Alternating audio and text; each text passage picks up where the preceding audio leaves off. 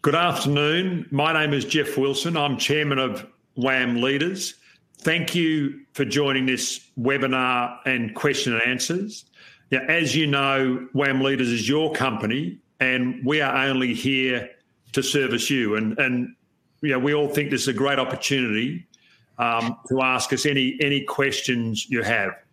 Um, I'd like to, you know, in terms of who am I, who will be following me today, we've got Matt Haupt, who is the lead portfolio manager of Leaders, Johnny Ayub, um, who's one of the portfolio managers, uh, and then Anna Milne, who's one of our equity analysts. Uh, and they will be available for um, you know, I'll ask them a few questions and then they'll, they're available for any questions you have. Uh, in terms of what are we talking about today, it's the WAM Leaders result, uh, a, an extremely good result. Uh, and also, we'd like to talk to you about the WAM Leaders one for five. Um, well, I'm a bit of the old breed, so I call it a one for five rights issue. Um, you know, the new wording is a, a one for five entitlement offer uh, and offering you to apply for or buy new shares. Now, for every five shares you own, you get offered one new share uh, at last month's NTA, which is $1.44. In terms of just looking at the result, now it's all been announced the exchange, and we've sent you out an email. It really was an excellent result. You know, in terms of you know, the performance of the portfolio, um, it was up 37%. Now that's before you know, fees, taxes, etc.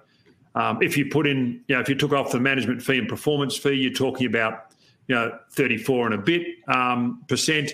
Uh, then, if you look at, you know, I suppose what shareholders, you know, really uh, value is what happens to the share price over the last 12 months and also dividends. Uh, now, the share price, or what we call is TSR, total shareholder return, is up 58%. So um, a year ago, there you, you had WAM leaders trading at a bit of a discount to NTA. Uh, and now at June 30, you had WAM leaders trading a bit of a premium to NTA. Um, you, would also be aware that you know, since the result was announced this morning and since the entitlement offer was announced, you know, the share price has rallied a little bit. You know, it's it's moved up from around that dollar fifty six level you know, to um, last time I looked, it was a, a fraction over a dollar sixty, which is a very you know, positive endorsement of of, of both um, things, and and there's been very good volume you know, traded as well. In terms of the it's the the entitlement offer. It's a non-renounceable entitlement offer. Uh, what does that mean? It means that the your your entitlement or your, or your rights won't trade on the um, on the on the market. So you have a choice. You can either um, you know, put you know, buy buy more shares for every five shares you can buy effectively you know, one additional share in WAM Leaders at last month's uh, June 30's pre-tax NTA, which is $1.44, um, or you don't have to do that. Um, so that's that's the offer for anyone who um, who actually wants to buy more than their entitlement, than, than their one share for every five shares they own, then they can apply for more at $1.44. Um, and, and where do those additional shares come from? They come from anyone who hasn't applied or decides not to um, you know, take up their entitlement. Uh, and as, as you'll see, um, we've also, um, that's, a, that's called the top up facility. So you, know, you, you could actually you know, own, say, you know, 10,000 shares, you know, so you get entitlement of an additional 2,000 shares of $1.44. And you might decide to apply for that and also apply for another know, 10,000 shares. So it's really up to you. Um, so the first opportunity is all WAM shareholders um, have that opportunity to increase their holding. Uh, that's the top up facility. And if some of them don't, you know, then uh, the then then there's potential shortfall facility, uh, and that's you know Taylor Collison uh, dealing with that, uh, and you'll see on the announcement you can contact uh, Hamish Nan at Taylor's if you want to um, potentially put your hand up to participate in that. And I, I, did speak to him a little earlier. and he he said a lot. He's had a lot of incoming calls of people that are interested in that. But from our perspective, is our priority is you as shareholders. Um, you know, so it's you know, it's you know, take up your entitlement if you have the money uh, and you can, um, or, or, if you want to invest more, then go into the um, you know the top up facility. Uh, also, with that, um, the dollar forty four, there's no there's no brokerage, um, you know, so it's dollar forty four net. In terms of, um, you know, I, I will just ask some questions of the team, and after I do that, I'll pass over to our corporate affairs advisor, uh, Olivia Harris. So, um, initially, I wouldn't mind starting off with you, Matt. Just can you take us through, uh, say, last year? Um, and congratulations on the result. You know, the the portfolio you know outperformed over nine percent um, you know last year, and that's on the back of the year before, you know, which we all thought was an exceptional year as well, where you outperformed by a little over ten percent. So congratulations uh, on behalf of all shareholders, from my, myself as a as a as a sizable shareholder in Leaders, and on on all the, from all the others.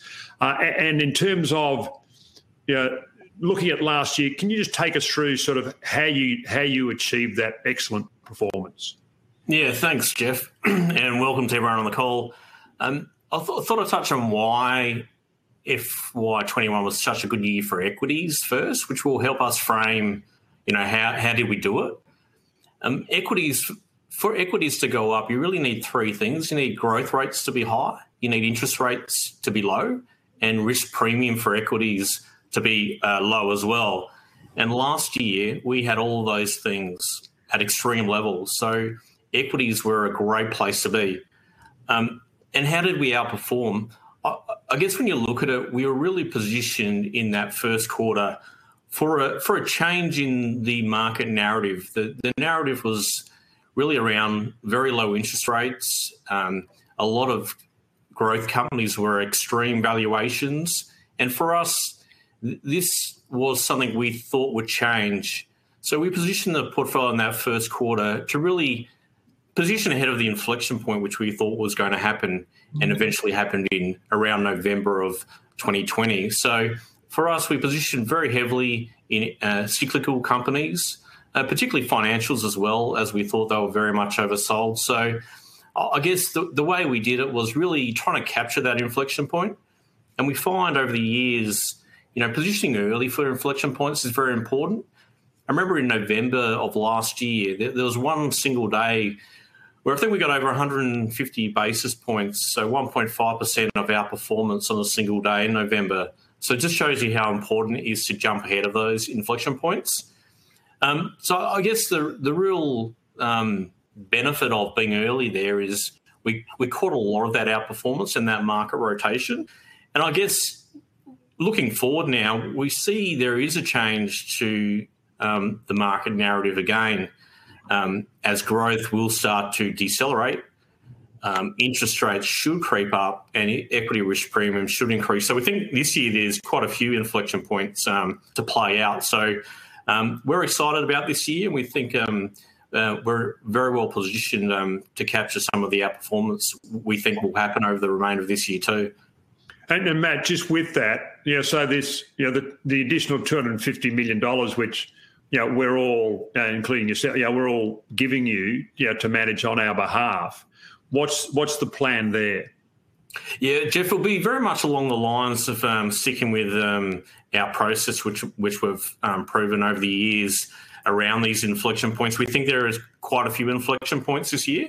Um, we think there is um, interest rates will increase. Um, it's very much under debate at the moment, and interest rates have been uh, falling uh, for the past month or two. But it really feels like the back end of this year we should start to get some higher interest rates, particularly on the long end of the um, of the curve. So. Um, this extra capital will allow us a bit more flexibility too. We're seeing a lot of um, positioning changes in the market. So at our current size, we can participate with, but we've got to be towards the end of clearing out lines. So when there's big uh, changes in shareholders across big companies, we have to be a bit later this extra capital will allow us to jump forward a bit and clear out some of the big um, shareholding crossings, which we think will be a real benefit for the WAM Leader shareholders. Yeah, and actually, I remember when WAM Capital grew. Initially, you think, oh, you're getting bigger. Will it be harder to perform? But what we found is the opposite happening. As we got bigger, then we were more important for you know the the companies, and they came and saw you earlier.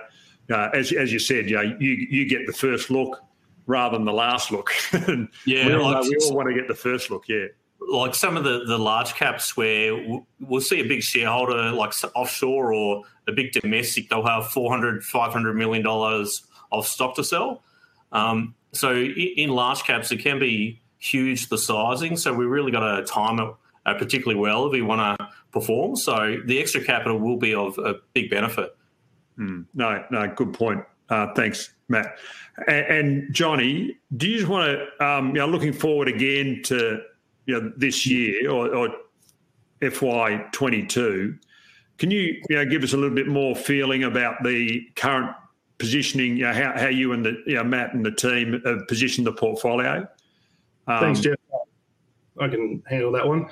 And thank you to all your shareholders for trusting us with the uh, with the portfolio and hopefully with a little bit extra money. But maybe to talk about uh, where we sit today, I guess from our standpoint, we haven't really changed much over the last three months. We continue to think that the portfolio should be positioned towards quality uh, cash flow generative companies.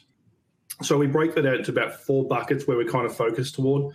The first one is financials, we remain overweight financial sector, and the stocks that we'd like to call out there are QBE and NAB. We continue to think they are the standouts in the sector and should continue to outperform, um, definitely in the in the short run, but we think over the next one to two, one to three years. Um, we remain positive commodities broadly. Uh, the stocks that we will call out there are South 32, BHP, and Oil Search. Now, two of those we think are, significant laggards comparative to the spot price, and they, they being South 32 and Oil Search, and we'll probably talk a little bit more about those in Q and A. Um, you also see in our top 25, we have a skew towards quality. Um, so quality growth companies like Woolworths, Goodman Group, and I'll even throw Telstra in there. After years of turmoil, I think potentially we should start seeing some positive cash flow and positive earning surprises coming out of Telstra. And then there's a large bucket within the portfolio, which we kind of coined the laggards, which still have a lot of pent up performance. And, you know, given the, the topsy turvy nature of COVID and markets, we think stocks like Ramsay Healthcare, Qantas, Treasury Wine, Star and Crown have, have a lot of latent potential to be drivers of the portfolio for the particularly for the next 12 months.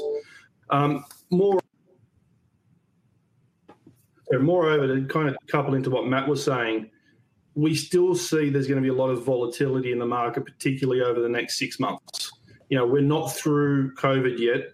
And what we see is volatility presents opportunity. And, you know, recently we positioned ourselves in Challenger following uh, a weak short term result, and the market was quite aggressive in the way it sold it off. So we, we view that there's a lot of those kind of opportunities, and a lot of that money that we're trying to raise here will go towards that, particularly in the August reporting season, where people will be fixated very much on the short term results and forgetting the long term structural advantages and the repositioning a lot of these companies have done and the heavy lifting they've done, particularly over the last six months we think there's going to be a lot of opportunity shaken out, shaken out over the next six, you know, six to twelve weeks.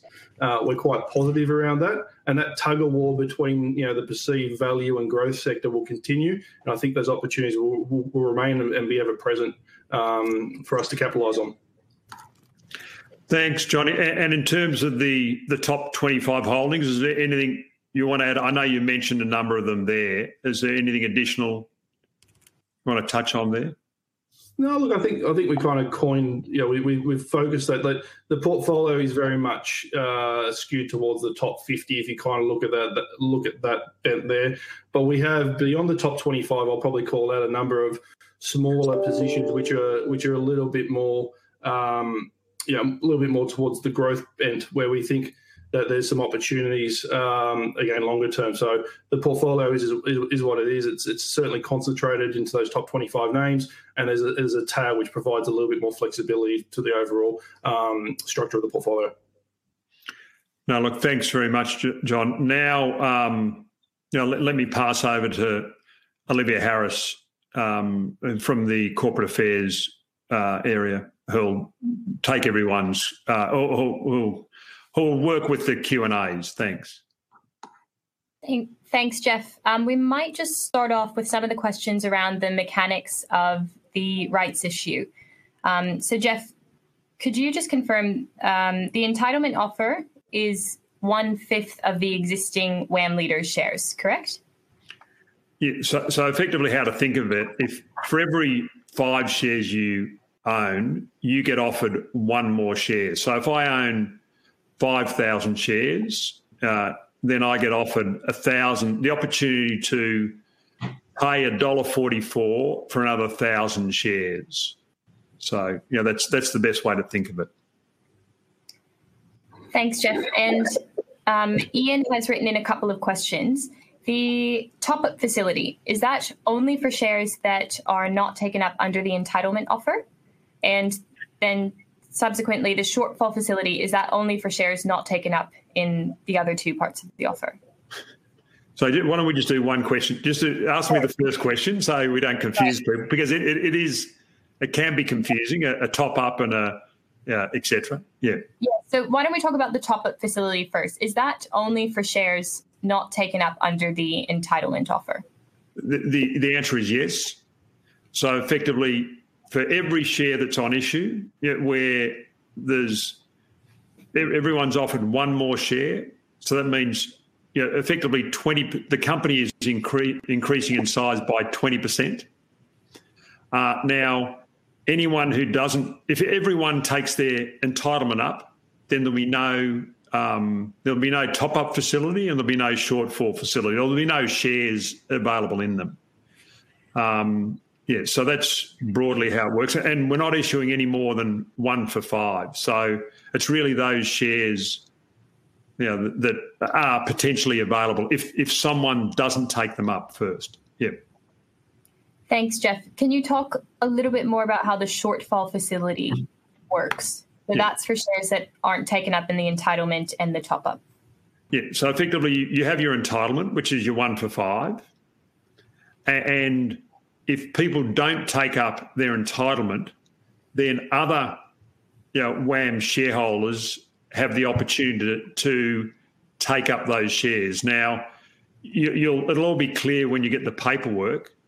Um, so you can, you know, if you you know, the example I used, if you have 5,000 shares, you, you, know, you get offered another 1,000 shares, you might want to take them up at $1.44, and then you might have some more money. You know, in theory, you could, you could apply for you know, another 1,000 shares, you could apply for 10,000 shares, you could apply for a, a million you know, dollars worth of shares. Know, so the, the first priority eh, to apply for more shares at the $1.44 is given to WAM Capital shareholders. And, and that could be one of the reasons. Well, A, it was a cracking result. Yeah, there's a, there's a lot of turnover in the stock today.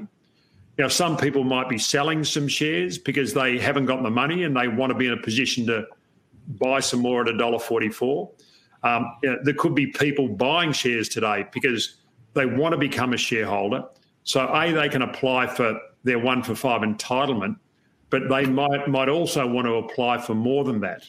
Um, but you know, so the first thing is the first opportunity is to you know the, the WAM leaders shareholders, and then after that, if there's any shares left over, then it's the then it gets offered out in the shortfall facility, and that's the one that uh, Hamish Nan at Taylor Collison is running. And I, I said, yeah, you know, there's already been a lot of interest. Thanks, Geoff. With, a bit of actually, just Olivia, with a bit of luck, yeah, there there are no shares for that.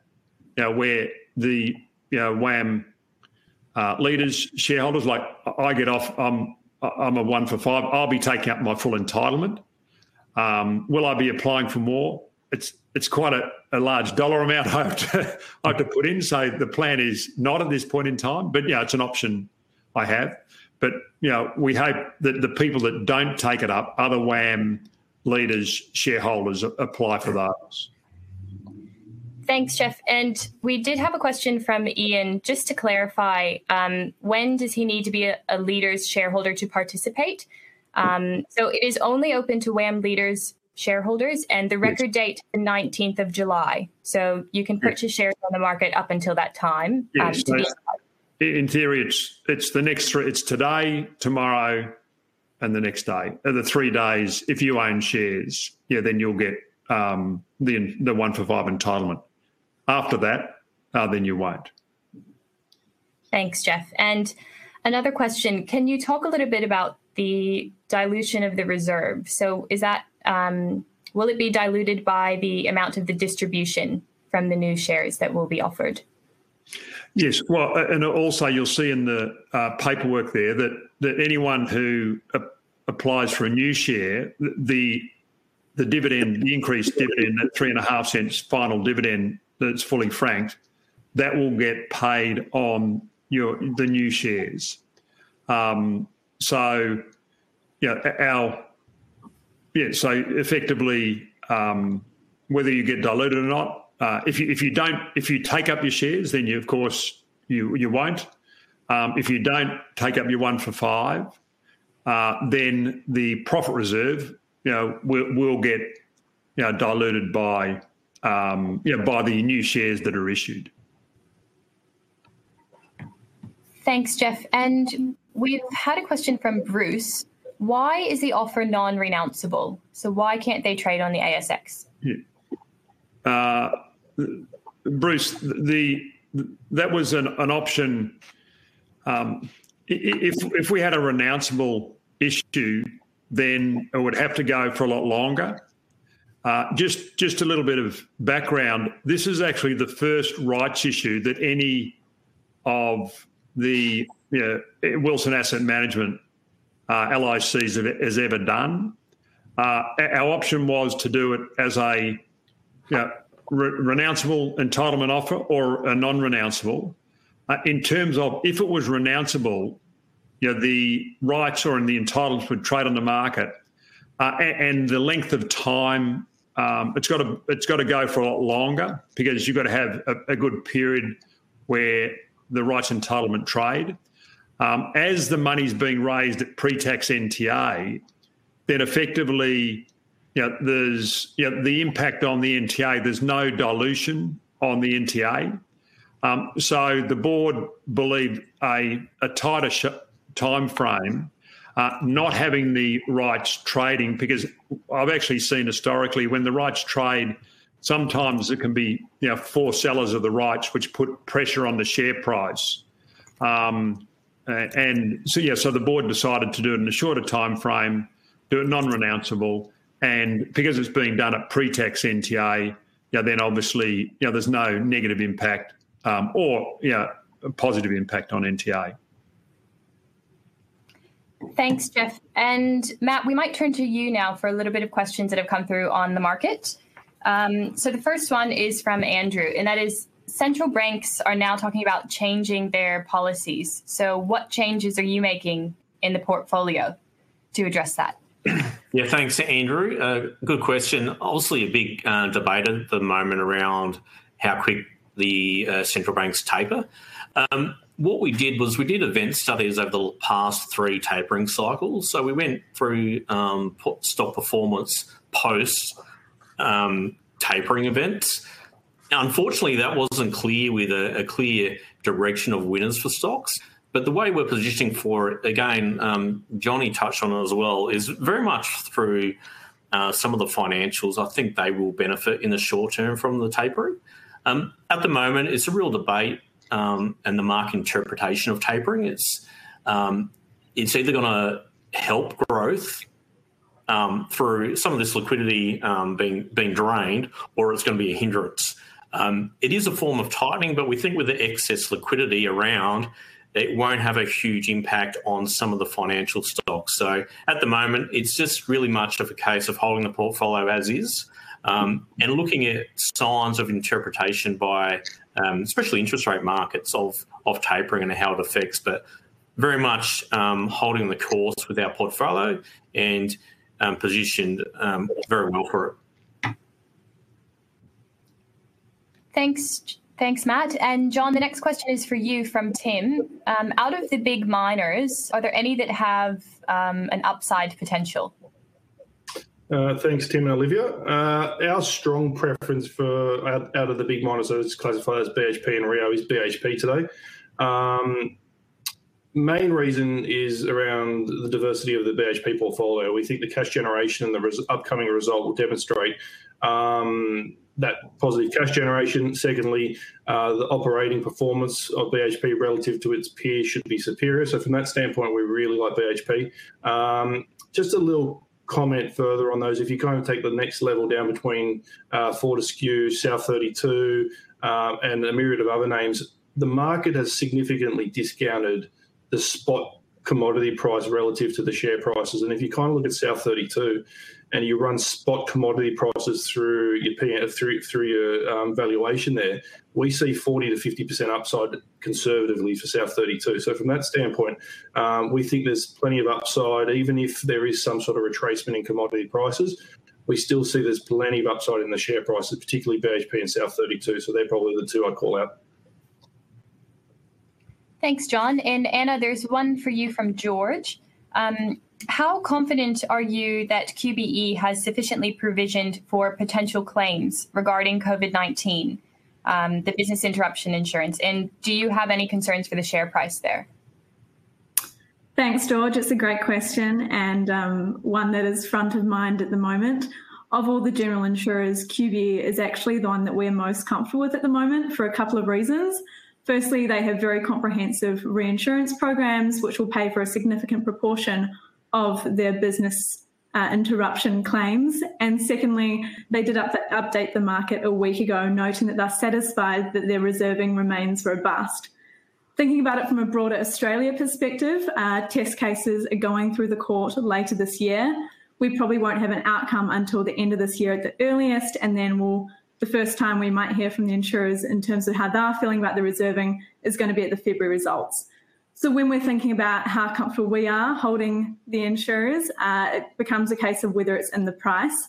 We're of the belief that uh, it's well and truly priced into the share prices. It's a very much known overhang.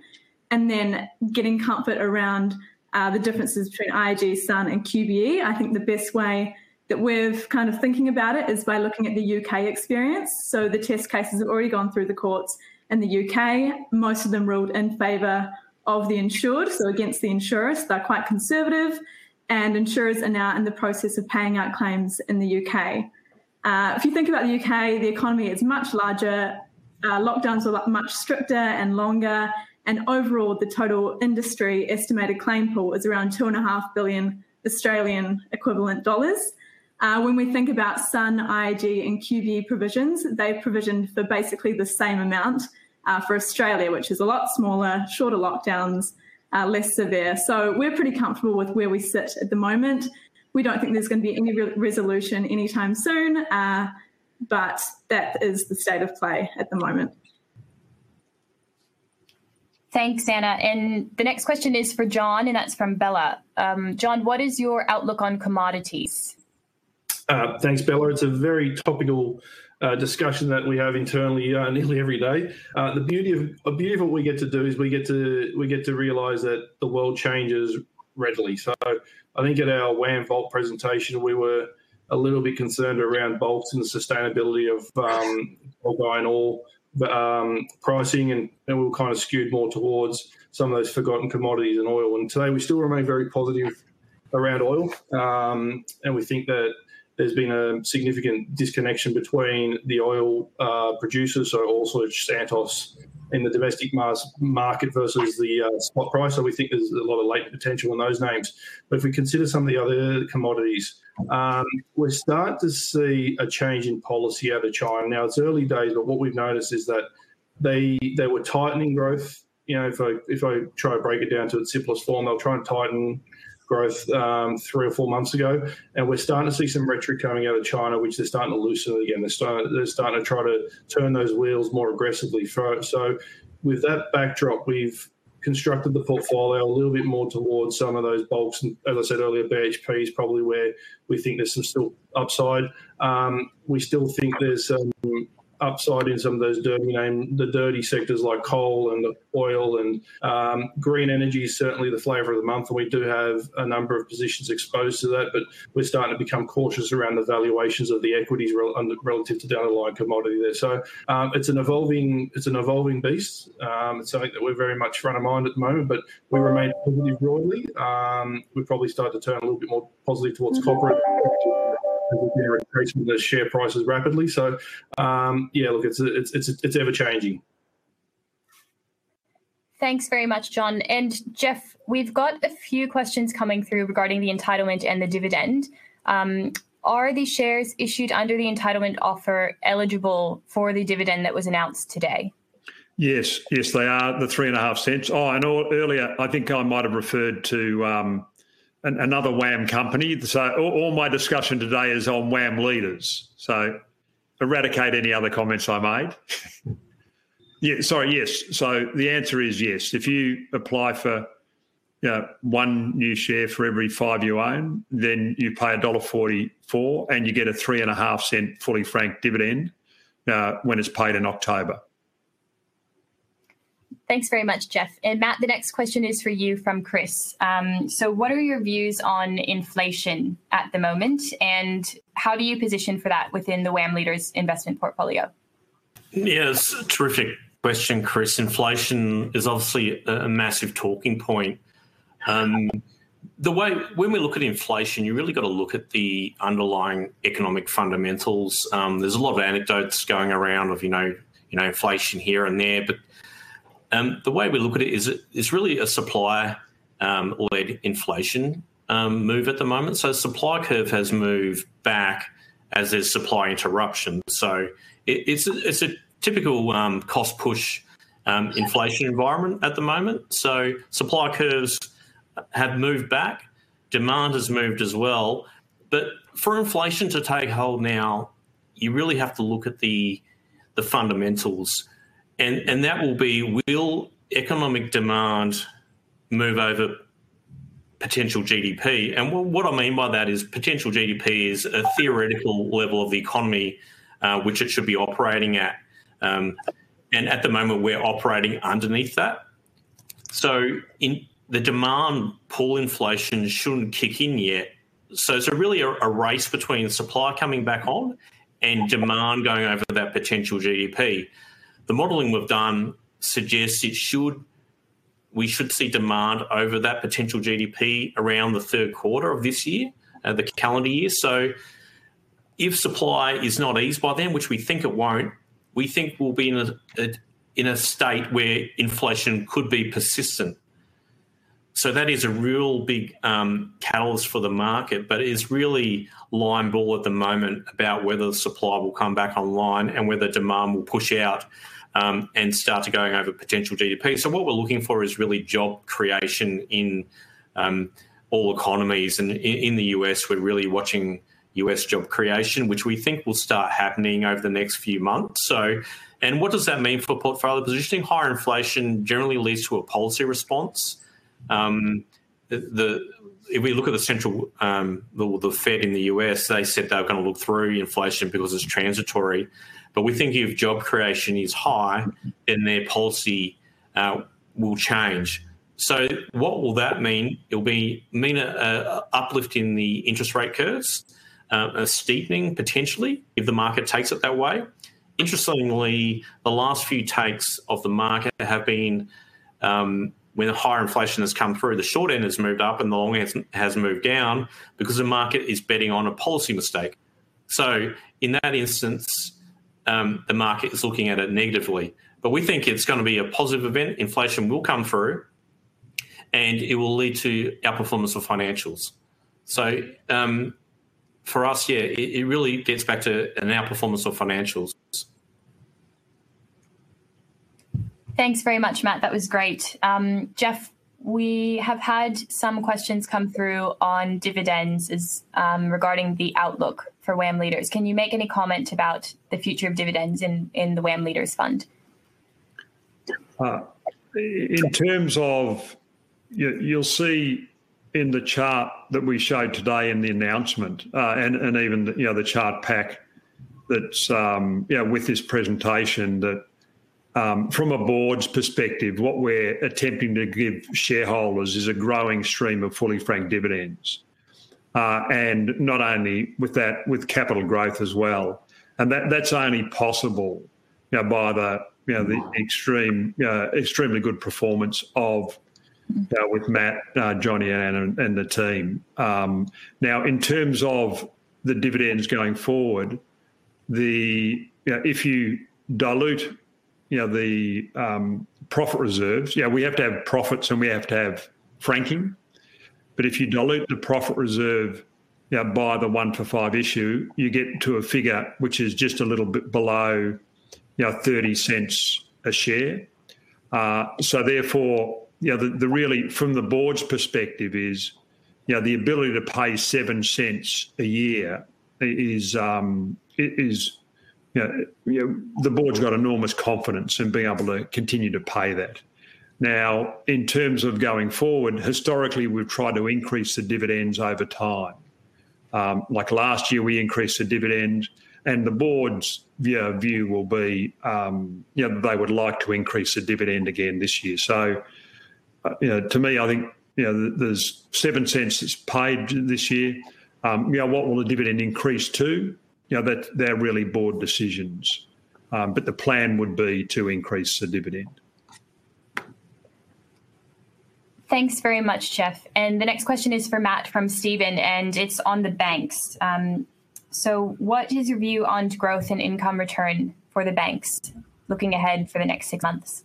Yeah, oh, definitely on the banks. You'd expect the majority of the returns to be through income. So they're all over provisioned. They'll be paying back capital um, progressively over the rest of this year and next. So very much the most of the growth will be coming through um, income on the bank. So uh, expect a little bit of um, capital appreciation, but yeah, it's very much going to be an income driven story from the banks from here. Thanks very much, Matt. And Anna, the next question is for you. It's from Nava. Um, can you make any comment on Telstra and uh, I guess the telecommunications sector? Sure. Thanks, Nava. I guess Johnny touched on it briefly. We think the telco sector overall is entering a really exciting stage following years of headwinds. The outlook is now for strong revenue and earnings growth over the next two or three years at least. Uh, Telstra is in our top 10 holdings, and there are a number of reasons why we are high conviction on the name. So, firstly, and I think most importantly, the mobile market is in repair. So, Telstra increased pricing last year, and Optus and Vodafone have since followed this year. This is a really positive indicator that the market is acting rationally and everyone is lifting their prices to try and improve industry returns.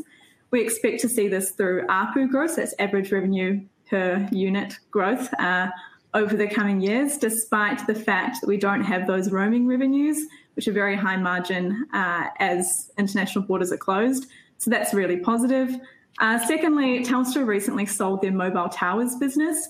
It was sold earlier and at a higher valuation than the market expected, and we think this implies further upside for Telstra's other infrastructure assets.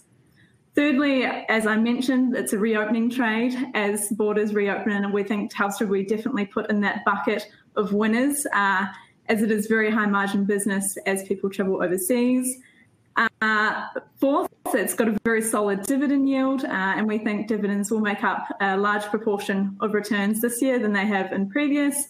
And then lastly, and it's something that we look at for all of our holdings, is upcoming catalysts. So for Telstra, it's the result in August, and then come later in the year, they have their AGM where we're expecting a refresh strategy on their T22. Thanks very much, Anna. And the next question is from Colin, and that is why are you holding Qantas? John, do you maybe want to take that one? Um, I certainly will, and thank you, Colin, for that question. I guess, um, yeah, Qantas hit a little bit of turbulence this week, forgive the pun. Um, you know, trying to make light of a very difficult situation out there. But first and foremost, I guess if we consider a lot of the, the the the, heartache that Qantas employees are going through, you know, times like this are very difficult as we get locked down, pilots, cabin crews, ground staff. It's a challenging period. And I guess what you know, and the difficult decisions that Qantas had to make um, at the start of the COVID period last year was let go of a lot of staff, and on the premise that as we return to normal, um, yeah, they can actually rehire a lot of these people. But in, in, in that instance, what they've been able to do is actually permanently reduce their cost base. So that's probably the main driver is why we own it. Now, if we kind of look at the current situation, and you know, hopefully, um, what we think is this is the last lockdown.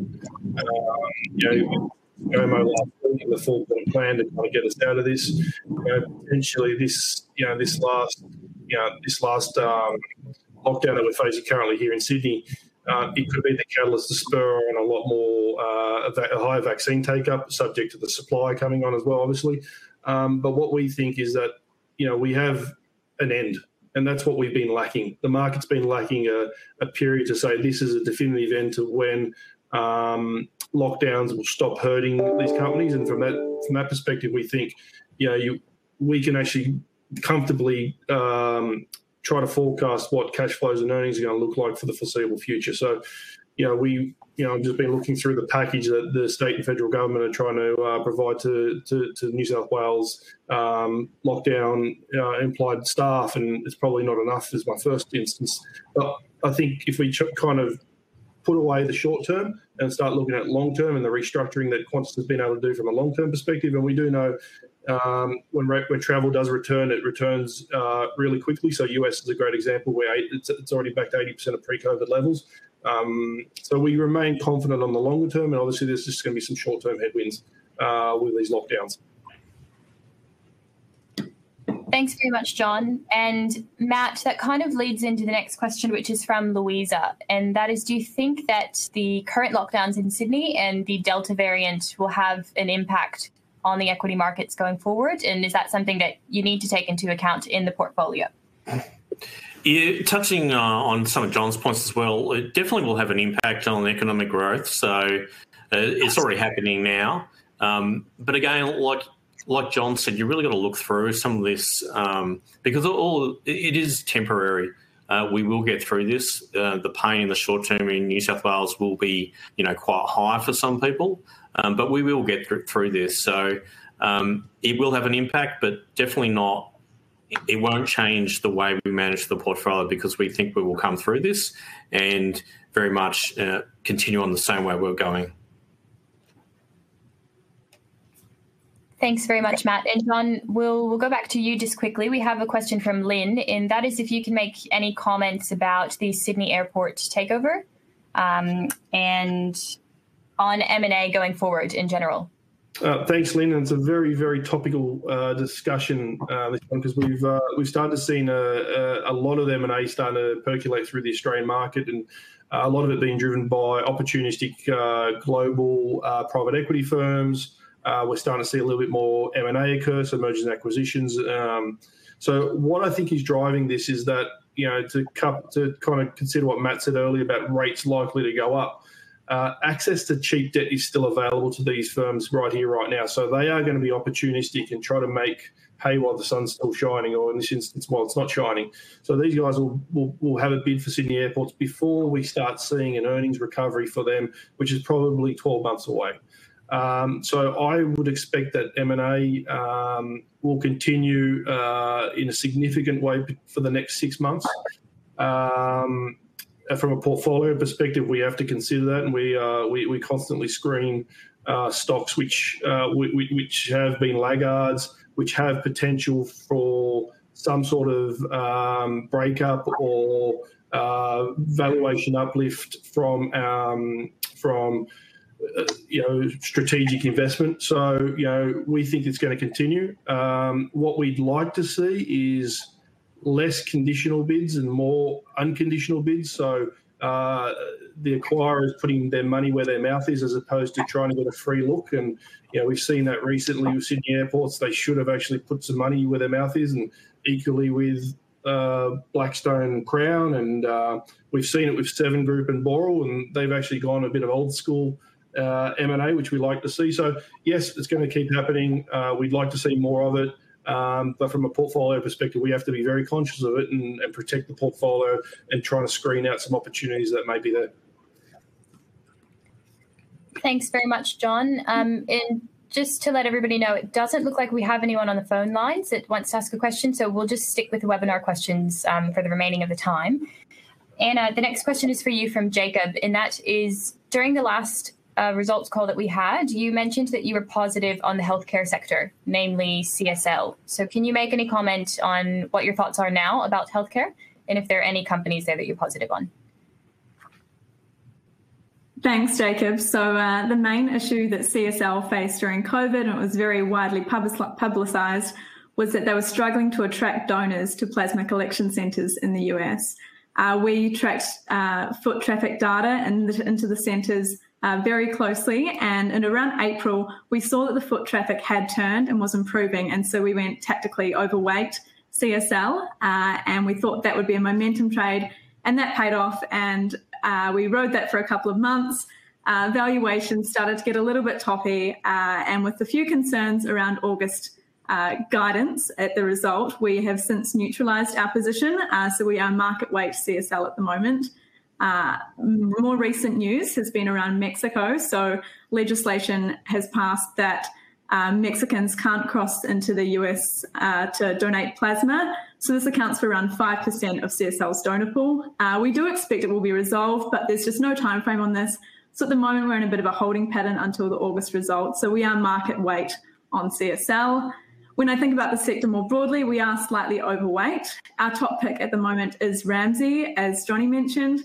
Uh, so that's really leveraged to the reopening of the UK and Europe as they conduct elective, surgeries in private hospitals uh, in UK and Europe. Uh, and we estimate the backlog will be significant. And so there'll be elevated volumes for at least 12 months. And with this elevated volumes comes operating leverage and higher earnings, particularly when you compare it back to FY20, where uh, you know electives were closed and earnings were significantly impacted.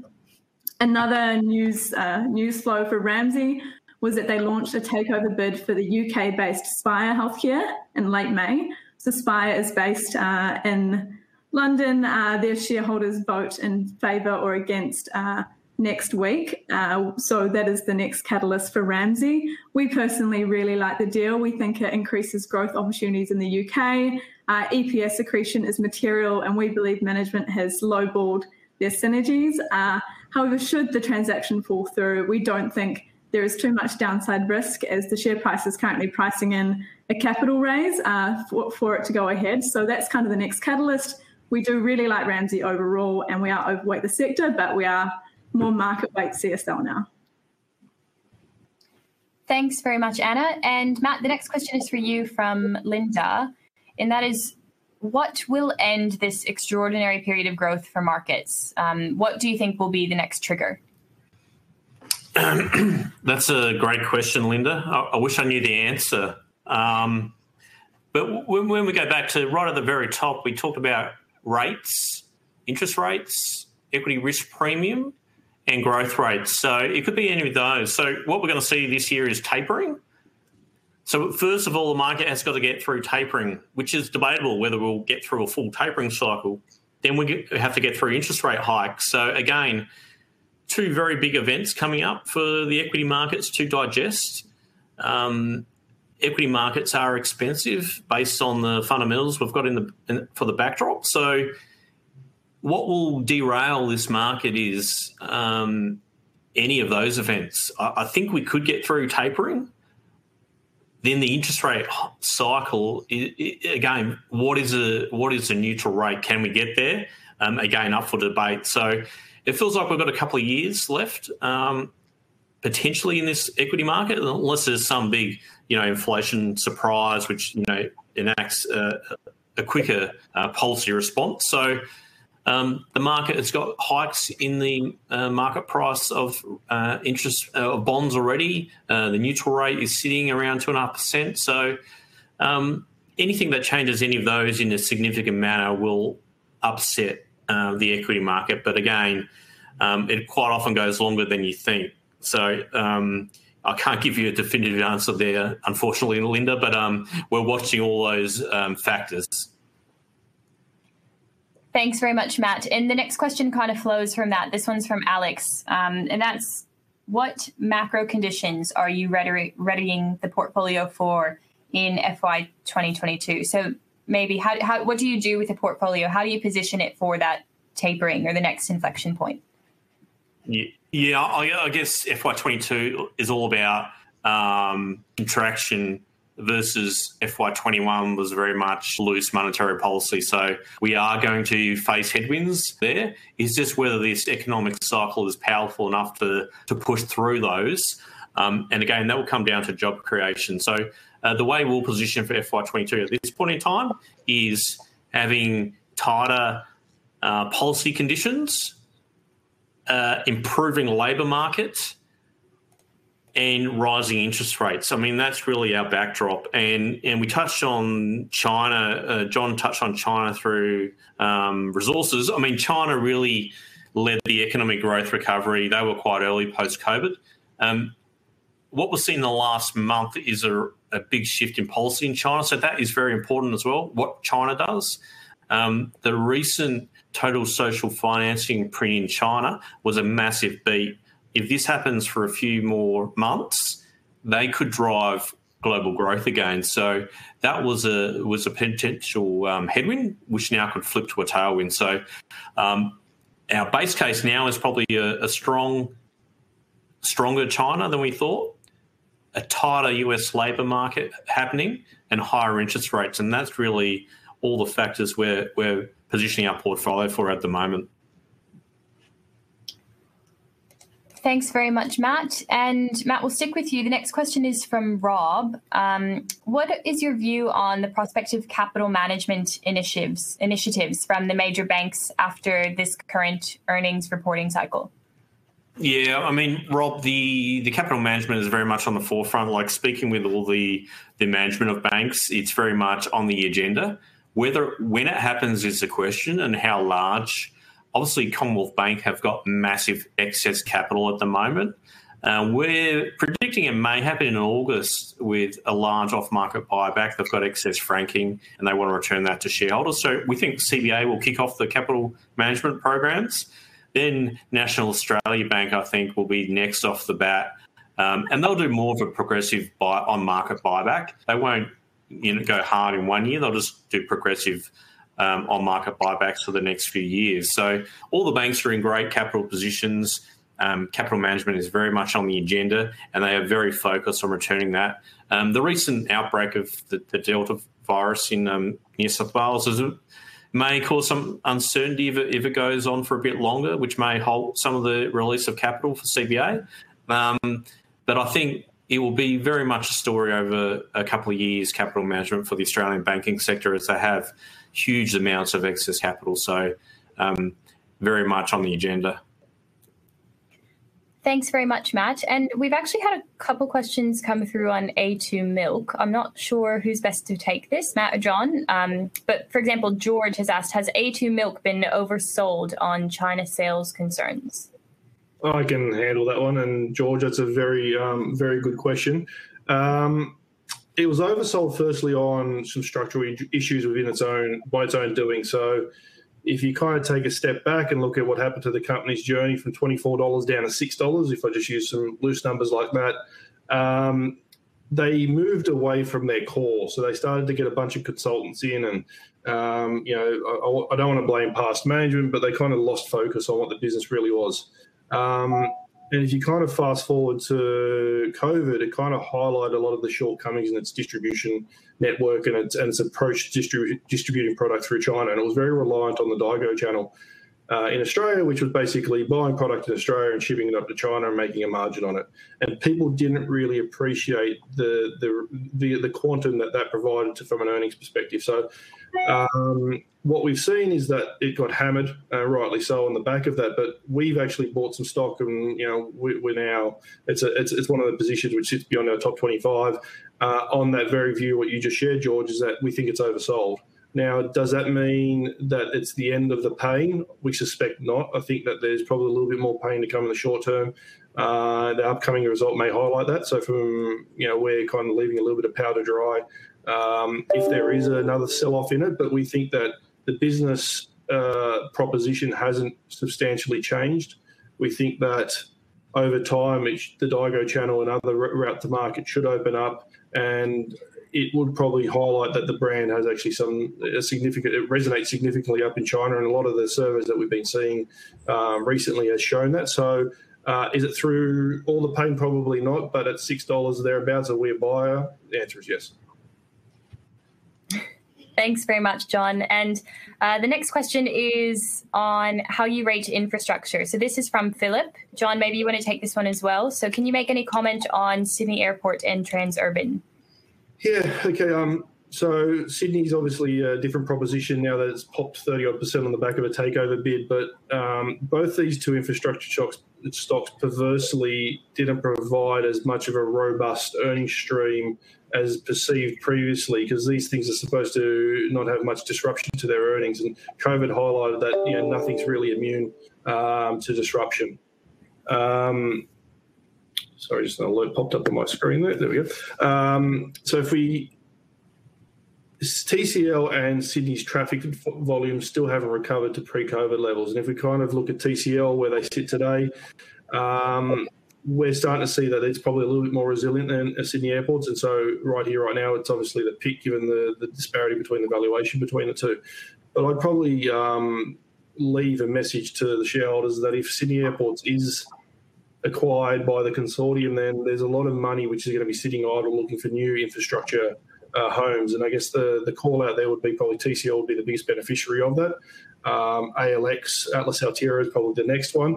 But I'd probably suggest that there's probably other stocks that we should start considering a little bit more infrastructure like. And I'd say, you know, Woolworths and Coles, where, you know, they've shown how robust and how, um, how stable their earnings are and how, how much of an essential they are. So I think we need to start looking beyond the tr- traditional infrastructure space uh, and start trying to identify, identify where the next defensives or the next safe havens are going to be in the market. Thanks very much, John. And we do have a question that I want to address from Peter, and that's back to the entitlement offer. Um, so, Peter's asked if you can apply for a portion of your full entitlement, or do you have to apply for all of the entitlement? Um, and, Peter, the answer to that is that you can apply for a portion. Um, however, if you apply for your full entitlement, you can also go for the top up facility. Um, all that information will be sent to you by the share register boardroom. Um, so, with that, we're, we're just down to the last minutes here. Matt, do you want to say any any closing words?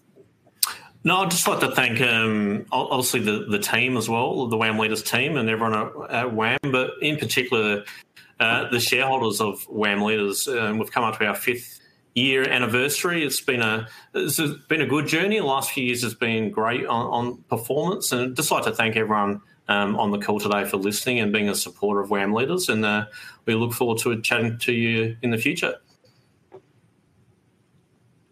Thanks very much, Matt. And Geoff, if you have any final words.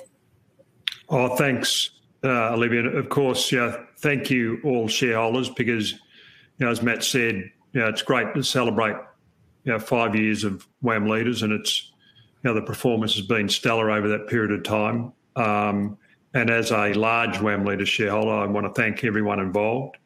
The in terms of um, you know, today, you know, Matt, you know, Johnny, Anna, and Olivia, know, thank you very much for um, know, for the for the Q and A and the and the the um, and the presentation.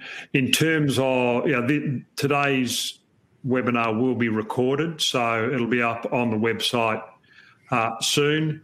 Um, as I mentioned at the start and just early on, and summing up, this is your company.